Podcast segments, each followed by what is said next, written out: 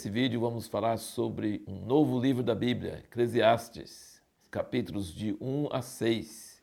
Estamos seguindo essa tabela bíblica que ajuda você, ensina você, orienta você a ler a Bíblia em um ano. Tem uma leitura para cada dia, os 365 dias do ano. E você pode começar em qualquer dia do ano. Aqui na tabela começa em 1 de janeiro, mas você pode começar em qualquer dia e o nosso intuito é fazer um vídeo curto para você assistir depois que você leu os capítulos daquele dia. Muito importante que você leia primeiro os capítulos e depois assista o vídeo. Muito importante isso. E esse livro de Eclesiastes é bem diferente do que qualquer outro livro da Bíblia.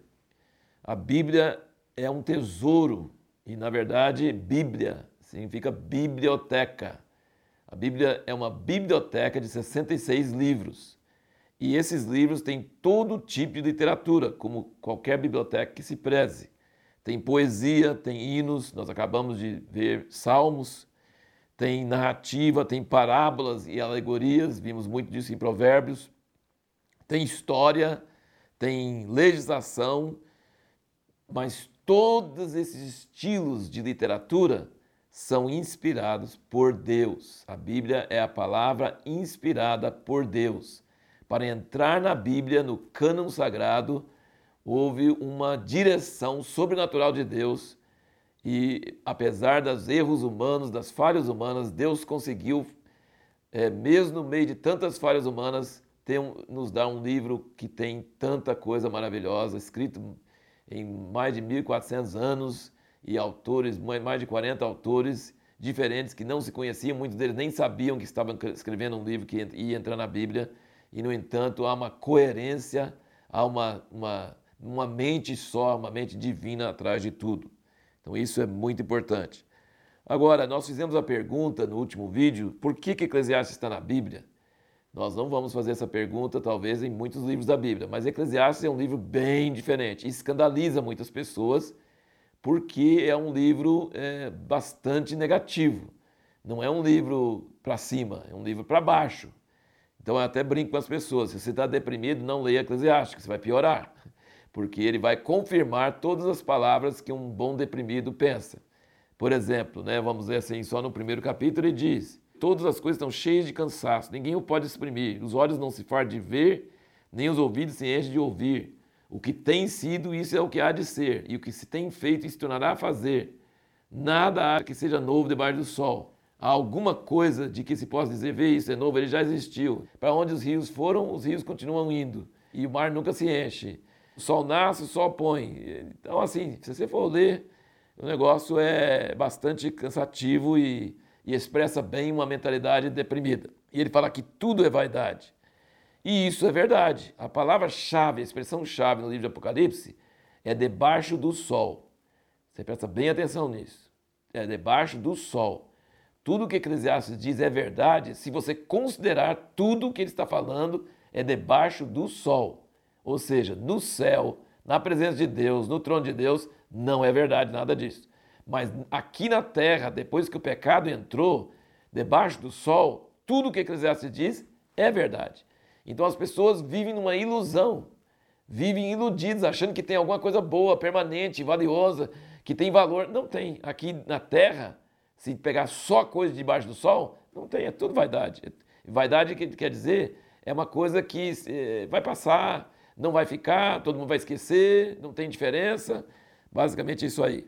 É, à medida que nós formos é, falando sobre esse livro, você vai entender melhor por que, que Eclesiastes está na Bíblia. Mas é, assim, eu vou alertando que ele está falando sobre as coisas debaixo do sol e que isso é realmente uma verdade de alguém que tinha todas as riquezas que Salomão tinha, que tinha toda a sabedoria que ele tinha, que fez de tudo e ele viu e provou e falou: gente, não está com nada, não tem nada, não tem valor nenhum. E ele chega à conclusão que debaixo do sol, a melhor coisa a fazer na vida é o que todo brasileiro sabe fazer bem: comer, beber e curtir a vida em família. Acho que o brasileiro consegue fazer isso que ele, ele tirou a conclusão: ficar cansado, indo atrás de riqueza, indo atrás de muita sabedoria. Não, curta a vida. O, brasileiro pobre curte a vida, o brasileiro rico curte a vida, o brasileiro pode estar doente curte a vida, ele, ele sabe curtir a vida, não tem nenhum povo na face da terra. Isso eu tenho ouvido de outras pessoas, de outros países, falando que o brasileiro sabe curtir a vida melhor que qualquer outra pessoa. Então, assim, o alemão quase não curte a vida coisa nenhuma, né? Os outros estão construindo, estão fazendo, estão estão guardando, estão poupando, estão assim, é tudo disciplinado. O brasileiro, não, ele fala assim, para que, que vai fazer tudo isso? Vai passar mesmo, então vamos curtir a vida, vamos beber um cafezinho, vamos tomar um aqui, vamos para a praia, vamos fazer isso. Então, se você lê Eclesiastes, você vai perceber que o Salomão diz que o brasileiro é o mais perto de todo mundo que tem na face da terra. Porque se você consegue comer e beber e curtir a vida com a sua esposa, e seus filhos em sua casa, você está sendo abençoado, porque não vai sobrar mais nada, é só isso que vale a pena. O resto é passageiro, não adianta. E ele diz que é uma pessoa que não consegue fazer isso, uma pessoa que por algum motivo é um escravo, é um, sei lá, um drogado que perdeu a saúde e tal, a vida dele é pior do que um abortivo. Se tivesse abortado, tinha sido melhor. A vida dele é terrível, a vida é só sofrimento e não consegue curtir nada. Mas lembra que ele está falando sobre a vida debaixo do sol. Guarda isso bem. Ele é um homem que tinha tudo, experimentou tudo e falou: não presta, não dura, não adianta, passa e não resolve. Aí você vai ver até capítulos que ele, onde ele fala que é melhor você ir para casa de, de choro do que para casa de alegria.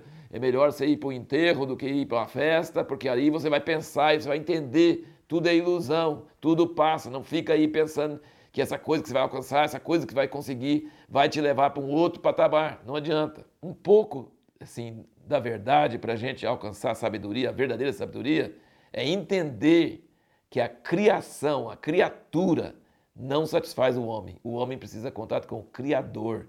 A criatura não resolve. o quadro mais belo, a música mais linda, o catedral mais suntuoso, o shopping mais bonito, a última invenção tecnológica, tudo isso não vai resolver. Se está com um iPhone mais moderno, vai vir um mais moderno depois e eles também acabam a bateria e não sei o que, e dá uns, uns, Tudo tem defeito. Você vai usar um remédio, resolve aquele remédio, resolve, resolve, daí um pouco. Ih, ele tem uns efeitos colaterais que provoca outro negócio, que eu vou precisar de outro remédio.